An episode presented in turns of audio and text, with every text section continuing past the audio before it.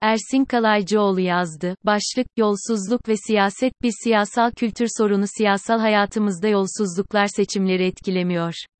Oysa birkaç ay önce kamusal harcamalar için kendisine verilen kredi kartı ile çikolata alan İsveç Maliye Bakanı Sahli'nin istifasını okumuştuk. Bu büyük fark neden kaynaklanıyor? Siyasal hayatımızda zaman zaman yolsuzluk iddialarının ciddi boyutlarda gündeme geldiği, medya, basın, sosyal medya ve toplumsal yaşantıda epeyce konuşulduğunu ama ne siyaset erbabının ne de seçmenin siyasal davranışına ve özellikle seçimlere pek de etki etmediğini biliyoruz. Sahip oldukları siyasal mevki ve yetkileri kullanarak kendine veya yakınlarına yarar sağlayan bakan, milletvekili, yüksek bürokrat ve benzeri kişilerin ender olarak istifa ettiklerini, ciddi hukuki soruşturma veya kovuşturmaya uğradıklarını, yine her zaman siyasal kariyerlerinin akamete uğramadığını da biliyoruz. Oysa, birkaç ay önce yanılarak kamusal harcamalarda kullanılmak için kendisine verilen kredi kartını bir çikolata almak için kullanan İsveç Maliye Bakanı Mona Sahli'nin, soruşturulduğunu, suçlu bulunmamasına karşın görevinden istifa ettiğini okumuştuk. Bu büyük fark neden kaynaklanıyor? Niye ülkemizde siyasal yolsuzluk oldukça yaygın bir sorun olarak gündeme bütün ağırlığıyla oturduğu halde pek bir siyasal etkisi olmazken, Avrupa'nın batı ve kuzeyi, Kuzey Amerika, Avustralya ve Yeni Zelanda dahil Asya'nın doğusunda siyasette çok etkili sonuçları olabiliyor. Siyasal yolsuzluk ve kültür siyasal kültür siyaset hakkında düşündüklerimiz, inandıklarımız, bildiklerimiz, beklentilerimiz, değerlerimiz ve davranışlarımızın, yani düşündüklerimiz, söylediklerimiz ve yaptıklarımızın bütününden oluşur. Farklı ülkelerde farklı siyasal kültürler olduğu malumdur. Türkiye'de siyasal hayatla ahlaki bireyselcilik, amoral individualism, evcilik, householdism olarak tanımlanabilecek bir kültür ortamının etkisi altında yaşanıyor demokrasi, hukuk, toplumsal ilişkiler, ekonomik davranışlar da bu kültürün inanç, algı ve beklentilerinden etkileniyor. La ahlaki bireyselci, evcil kültürde temel olan kısa dönem bireysel veya hane halkı çıkarı olarak tanımlanan neyse ona sahip olmaktan ibarettir. Bu kültür yapısında kamu malı, hizmeti veya genel olarak kamu, public algısı bulunmamaktadır.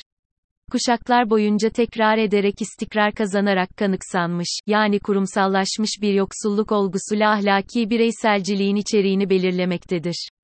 Bu ortamda birey için temel varlık stratejisi kendisine iş gelir, yardım ve b. temin edebilecek varsıl ve güçlü bir patron a. bulup onun yanına yanaşarak, onun beğeni ve itimadını kazanmaktan ibarettir. Böylece kurulan bir patron-yanaşma ilişkisi, kısaca patronaj, yoksulluğun sonlandırılmasına yaramasa bile yoksulluk içinde hayatta kalmak için yeterli olabilmektedir. O zaman çok sayıda yoksul birey az sayıda patronun yanında yanaşma, maraba, işçi ve b. statüde çalışma olanağı bulacaktır.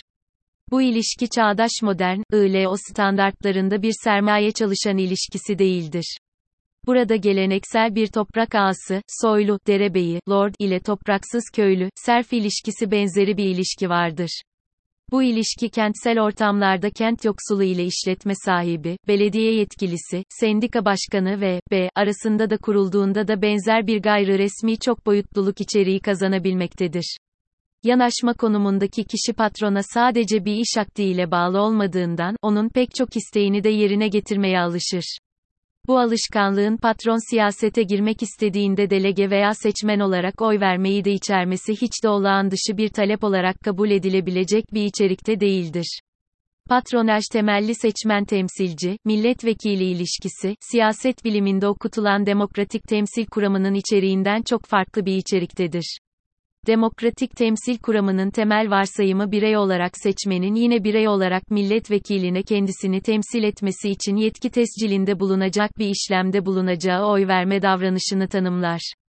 Bu ilişkide esas olan, güçlü olan, temsil olunan seçmen, onu temsil eden, onun dilek ve isteklerini yerine getirmek için görevlendirilmiş ve seçmene hesap verecek olan temsilci, milletvekilidir. Oysa patronaj ilişkisinde güçlü olan ve kendisini seçtiren patron, temsilci, güçsüz ve o temsilciye bağımlı olan seçmen ilişkisi söz konusudur. Nokta. Bu tür bir ilişkide seçmenin belirgin bir siyasal talebi, isteği, hele kamu malı veya hizmeti için bir beklentisi olduğunu gösteren bir kanıt da yoktur. Patronaj ilişkisinin sürmesi ve bundan elde ettiği yararı sürdürmek veya belki de mümkünse, biraz artırmak gibi pek de belirgin olmayan bir dileğinden bahsedilebilirse de seçmen talebine dayalı temsilcilik görevi ve bunun sonucu olarak kamu malı ve hizmetinin üretiminde titizlik gösteren ve bunun hesabını veren temsilci olabilmesi söz konusu değildir. Bu ortamda modern çağların temsili demokrasisinin işleyeceğini beklemek ham hayaldir. Temsil ilişkisi seçmenden kaynaklanan temsilciye doğru uzanan bir özelliği olmayan, patron temsilciden kaynaklanan, onun sorgusuz sualsiz desteklenmesine dayanan bir temsilci seçmen ilişkisine dönüşür. Oy verme davranışı seçim içermeyen bir uyarılmış davranışa, mobilized behavior, indirgenir. Patronaj ilişkilerinde seçmenin adayları, partileri gözden geçirip de en beğendiği, kendisine göre en başarılı olacak olan adaya, partiye oy vermesi söz konusu değildir. Patronaj ilişkisi içinde, yaptığı davranışın siyasal sonuçları hakkında fazla bir bilgi veya beklentisi de olmadan patronuna destek vermesi söz konusu olabilecektir. Burada görüntü, yapı olarak seçim, temsil ve demokrasi mevcutmuş gibi bir izlenim vermekle birlikte, işlevsel, fonksiyonel olarak çalışan bir temsili demokrasi yoktur. Hiçbir toplumda seçmenin tamamı bu tür bir konumda değildir ama farklı toplumlarda patronaj ilişkileri farklı çapta ve etkinlikte rol oynar. Türkiye'de servet ve dolayısıyla gelir farklılıklarının birçok kuşak boyunca büyük boyutlarda olduğu ortamlarda bu ilişkiler daha yaygındır. Özellikle geçmişte Doğu ve Güneydoğu Anadolu'da çok sayıda örneği mevcut olan topraktaki servet dağılımı ilişkilerindeki bozukluktan kaynaklanan patronaj uygulamaları ve onlardan türeyen uyarılmış oylama olgusu mevcuttu. Nurhat 1971, Kalaycıoğlu 1983, 114 ila 291. Ancak, sadece servet farklarından kaynaklanmayan, özellikle kentlerin varoşlarında etkili olan, bir kısmı etnik bir kısmı dini ve mezhebi çeşitli çıkar örgütlerinin de etkisiyle belirlenen güç farklılıkları, benzer patronaj ilişkilerini yeni toplumsal bağlamlarda üretmeyi başarmıştır. Kırsal toplum ve tarım ekonomisinden kentsel toplum ve sanayi ekonomisine geçerken eski patronaj ilişkileri ortadan kalkarak, eğitim, beceri, meslek, iş sahibi, kendi ayakları üzerinde durabilen ve kimseye muhtaç olmayan, etik değerlerle donanmış bireysel seçmen olgusuna kısmen olanak sağlamıştır. Ancak, bu büyük dönüşüm kentlerde eğitimi, mesleği, becerisi, bilgisi, profesyonel etik değerleri gelişmemiş geniş bir kent yoksulu kitle üretmiştir. 2000'li yıllarda, Türkiye seçim araştırmalarında, hayatı boyunca kazanç karşılığı çalışmadığını belirten seçmen kitlesi %40 civarındadır ve Türkiye'de en büyük seçmen zümresini oluşturmaktadır. Kalaycıoğlu, 2012, Çarkoğlu ve Kalaycıoğlu, 2021. Bu kitlenin çeşitli güçlü akrabalar, aşiret liderleri, hemşehri dernekleri, tarikat şeyhleri, sendika liderleri, belediye görevlileri ve B patronlarla patronaj ilişkileri olmadan varlıklarını sürdürmesi zordur. Bu ilişkiler çeşitli siyasal partilerle de eklemlenerek siyasetin gündemi, dili, tercihleri üzerinde etkili olan sonuçlar doğurmaktadır. Bu olguyla ahlaki bireyselcilik, evcilik kültürünün yaşamasını ve hatta güçlenmesini de sağlamıştır. Siyasal yolsuzluk bugün bu kültür ortamının, toplumsal ilişkiler ağları ve örüntülerinin, patterns, egemen olduğu bir ortamda, siyasal rejimin neopatrimonal sultani ZM yönetim üslubuyla olan etkileşimi sonucu olarak ortaya çıkmaktadır. Siyasal yolsuzluk, sahip olduğu siyasal mevkinin gücünü ve yetkilerini kullanan bir yetkenin, otoritenin, kendisine, şahsi veya ilişki içinde bulunduğu yakınlarına çıkar temin ederek, kendisine emanet edilen kamu otoritesini istismar etmesidir. Buradaki yakın tanımına bir siyasal örgüt, parti veya dernek gibi tüzel kişiliği olan odaklarda dahildir. Max Weber'in ünlü meşru otorite tiplemesi tanımlamasında kullandığı yasal ussal otorite, legal rational authority tanımına göre çağdaş, modern sistemlerde siyasal karar alma meşru yetkisine sahip olanların alacağı kararların hukuka, anayasa, yasa, yönetmelik ve b. yasal temel veya USA akla, bilimsel bulgu ve bilgilere dayalı olarak alınması durumunda bunların meşruluğu tartışılmaz. Nokta. Bunun dışında alınan kararlar meşrulukları şüpheli olan kararlardır ve modern siyasal sistemde bu kararların kapsamına giren seçmenin bunlara itirazı veya uymaması non-compliance ile karşılaşırlar. Kararları alanlar eleştirilirler ve görevlerini yapamaz duruma gelirler. Seçmenlerin kitlesel olarak dışladığı bu siyasi yetkelerin kariyerleri sona erebilir. İsveç Maliye Bakanı Mona Sahlin'in karşılaştığı durum budur. Sahlin aslında soruşturma geçirmiş ve aklanmıştır ama seçmenin kendisine olan güvenini kaybettiğini, kimsenin artık onu saymayacağını, toplumdan dışlanacağını düşünerek istifa etmişe benzemektedir. Oysa Weber'in önerdiği tiplemedeki merkeziyetçi geleneksel patrimonyal otoritede veya onun modernleşmiş bir görüntüye, vitrine, sahip olan neopatrimonyal türünde yukarıda anlatılan türden, modern otorite için geçerli olan, bir meşru siyasal karar alma süreci ve gereksinimi yoktur. Kararların geleneklere uygun olarak alındığı bu kararların kapsamına girenleri anlatılabilirse, artık meşruluk sorunu söz konusu olmayacaktır. Burada siyasal kararların meşruluğu ve onlara uyum sorunu geleneklerin ne dediğini indirgenmektedir. O zaman yapılan uygulamaların hukuka, anayasa, yasa, yönetmelik ve b. uyup uymaması, ussal veya bilimsel olgu ve bulgulara, bilimsel etiğe uygun olup olmamasının bir önemi yoktur. Zaten bu ölçütler seçmen tarafından aranmaz. Üstelik, la ahlaki bireyselciliğin yaygın olduğu kültürde kamu algısı veya imgesi, imiç, zayıftır veya yoktur bir ahlaki veya etik zorunluluk olarak kamu malı veya hizmetinin korunması ile değil, kısa dönemli kişisel çıkarla hareket eden geniş kitleler vardır. Onun için siyasal yolsuzluğun bu tür bir ortamda yaşayan seçmende pek bir karşılığı yoktur. Modern siyasal otoritenin mevcut ve etkin olduğu siyasal sistemde genellikle temsili demokrasi seçmenin güçlü, temsilcisinin ona hesap veren konumda olduğu bir siyasal ilişkide söz konusudur. Kamu malı ve hizmetinin üretimi ve devlet bütçesi aracılığıyla finansmanı bir etik hatta ahlaki sorun olarak algılanır.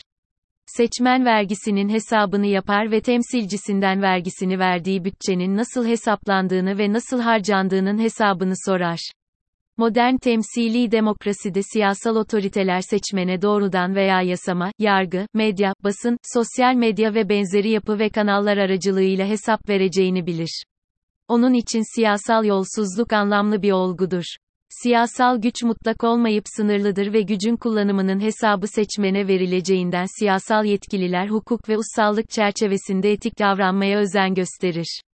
Bunun dışına çıkan Almanya Cumhurbaşkanı veya eşi de, İsveçli bakan da, Britanya Başbakanı da olsa hesap vermek zorundadır hukuk dışına çıkıldığı anlaşılırsa, bu hesap hem siyasal olarak siyasal partisi ve seçmen, hem de yargı aracılığıyla sorulur.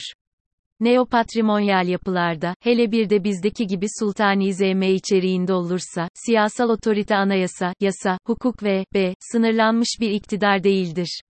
Tüm kararlar tek liderin şahsi takdirine göre ve anayasa takiyesinin esas olduğu bir ortamda verilir. Cehabi Velins der, 1998, 3 ila 25, Kalaycıoğlu, 2021, kısım 4. Lider ve onun yetkilendirdiklerinin aldıkları kararlar dolayısıyla hesap vermeleri ya söz konusu değildir, ya da imkansız derecede zordur. Bu durumda siyasal yolsuzluk ya anlamını yitirmekte, ya da anlamı bir hayli daralan bir çerçeveye indirgenmektedir. Bugün ülkemizde olduğu gibi bazı siyasi ve idari uygulamaların hukukiliği veya meşruluğu tartışmaya açıldığında, bu değerlendirme siyasal iktidar tarafından genel ve yerel hukuk esaslarına ve ussallığa göre bir etik değerlendirme olarak ele alınmamaktadır. Meşruluk sorgulamasına yanıt siyasal iktidarın kararlarıyla seçmenlerine sağladığı yararlar, geleneksel değerler ve la ahlaki bireyselce, evci kültürün memlerine atfen, ki bunların bir kısmı doğrudan dine ve milliyetçiliğe ve hatta geleneksel patronaj ilişkilerinin işlevselliğine indirgenerek, yanıtlanmaktadır. Böylece zaten toplumun geniş bir kesiminde pek fazla karşılığı olmayan siyasal yolsuzluk olgusu geri plana atılmaya çalışılırken, dini ve milli kimlikler ve alışkanlıklarla, çıkar ilişkileri üzerinden iktidara desteğin sürdürülmesine özen gösterilir. Bu arada siyasal yolsuzlukları ortaya koyanların aslında halkın düşmanı olduğu, hainliği, mukrim oldukları ve benzeri saptamalarla bu isnatların içini boşaltmak yoluna da gidilir. Yönetimin mutlakiyetçi gücü, sınır tanımayan karar alma keyfiyeti, hesap vermeyeceği varsayımı, Türkiye'de genel olarak folklorik olarak inanıldığının tersine, güçlü devlete değil, siyaset bilimine göre, siyasal yolsuzluğa yol açar. Siyasal iktidarın suistimal edildiğini ve bunun önlenmesi için sınırlandırılması gerektiğini Montesquieu 1760'larda yayınladığı Kanunları Ruhu kitabında öne sürmüştür. Bu sav Anayasası yapımcıları tarafından dikkate alınarak 1780'lerde yapılan ABD Anayasası'ndaki başkanlık uygulamasında sınırlı iktidara sahip başkan modeli olarak, katı kuvvetler ayrılığı ile birlikte düzenlenmiştir. 19. yüzyılda bu sav İngiliz liberallerinden Lord Acton tarafından bir siyaset bilimi yasası olarak tanımlanmıştır. İktidar yozlaşır, mutlak iktidar mutlak olarak yozlaşır. Bu bilim yasası 2000'lerden itibaren sınanmış ve yanlışlanamadığı ortaya konulmuştur. Galinski, Adam 500. ve arkadaşları, Eylül 2003, Haslam, S. Alexander ve Reicher, Steven D. Ekim, Kasım 2006, Keltner, Daçır ve arkadaşları, 2008, Lemers, Joris ve arkadaşları, Mayıs 2010, Okimoto, Tyler G. Entbrekal, Victoria L. Temmuz 2010, Funk, Ferrik 100. Ent Casadevol, Arturo, Mayıs, Haziran 2013, Scharschmidt, Theodor, Mayıs, Haziran Haziran 2017 Siyasal yolsuzluk hakkındaki bu farklılıklar uluslararası karşılaştırmalar yapıldığında ve bunlar uzun yıllar itibarıyla izlendiğinde daha da açık bir biçimde ortaya çıkmaktadır. Transparency International tarafından yapılan ve yıllık raporlar halinde yayınlanan yolsuzluk algısı ölçümleri bize Türkiye'nin 1990'lardaki yarı parlamenter, 2014 sonrasındaki yarı başkanlık ve 2018 sonrasındaki neopatrimonyal sultani ZM rejimindeki başkanlık uygulamalarının yolsuzlukla ilişkisini de ortaya koymaktadır. Bakınız tablo 1. Rejim demokratikleşme yolundan ayrılınca Türkiye'nin dünyadaki yolsuzluk konusundaki algısı da 1995'teki 41 ülke arasındaki 29. sıradan, 2003'te 133 ülke arasındaki 77. sıraya, 2019'daki 180 ülke arasındaki 91. sıraya değişmiştir. 2002 ila 2019 arasında yapılan Türkiye seçim araştırmaları ve ISSP saha taramalarında sorulan Türkiye'nin bugün karşı karşıya olduğu en önemli sorun nedir sorusuna verilen yanıtlarda da denekler siyasal yolsuzluğu 2013 ila 2014 yılları hariç pek de önemsemediklerini göstermektedir. Bakınız çizelge 1. Aynı yıllarda yapılan araştırmaların bazılarında ülkede yolsuzluk olup olmadığı sorulduğunda seçmenin üçte ikisine yakın kısmı olumlu yanıt vermişlerdir siyasal yolsuzluğun mevcut olduğu geniş bir kitle tarafından kabul edilmekte ama bunun hayat pahalılığı, enflasyon, geçim sıkıntısı, işsizlik ve benzeri ekonomik sorunlar, terör ve şiddet gibi sorunlara oranla önemsiz olduğunun düşünüldüğü görülmektedir. Unutulmamalıdır ki geniş seçmen kitlesinin la ahlaki bireyselci kültüründe önemli olan kısa dönem kişisel veya evcil çıkarlarının tatminidir. Bu çıkarların hukuki, ahlaki, adil ve b yollardan temin edilip edilmediğinin bu kültürdeki seçmen gözünde önem taşıdığını gösteren bir kanıta bugüne kadar rastlanmamıştır. Bu seçmenler için önemli olanın kısa dönemli çıkar olarak görülen patronaj ilişkilerinin yarar sağlayacak şekilde çalışmasıymış gibi görünmektedir. Siyasal patronaj ilişkilerinin işlemesinde sorun çıkarsa, siyasal yolsuzluk da göze batmakta ve dillendirilmektedir. Aksi takdirde umursanmayan bir sıradan olgu muamelesi görmektedir. Tablo 1, Türkiye'nin yolsuzluk algısı, Dünya Yolsuzluk Algısı Araştırması raporları, 1995 ila 2019, not tablonun yatay eksenindeki değerler 2000'li yıllara tekabül etmektedir. 2, 2002, 7, 2007, 8, 2008, 15 H, 2015 Haziran, 10 15K 2015 Kasım 19 2019 Dikey ekseninde ise yüzde olarak Türkiye'nin en önemli sorununa yolsuzluk yanıtı verenlerin oranları bulunmaktadır. 2014 yılında bu oran %10'un üzerine çıkmış ama genellikle %0-%2 bandında seyretmiştir. Bu oranlar örneklem standart hata payı olan %2 ve S5 ila 2,8'den düşük olduğu için istatistiksel olarak %0'dan farklı olarak kabul edilemez.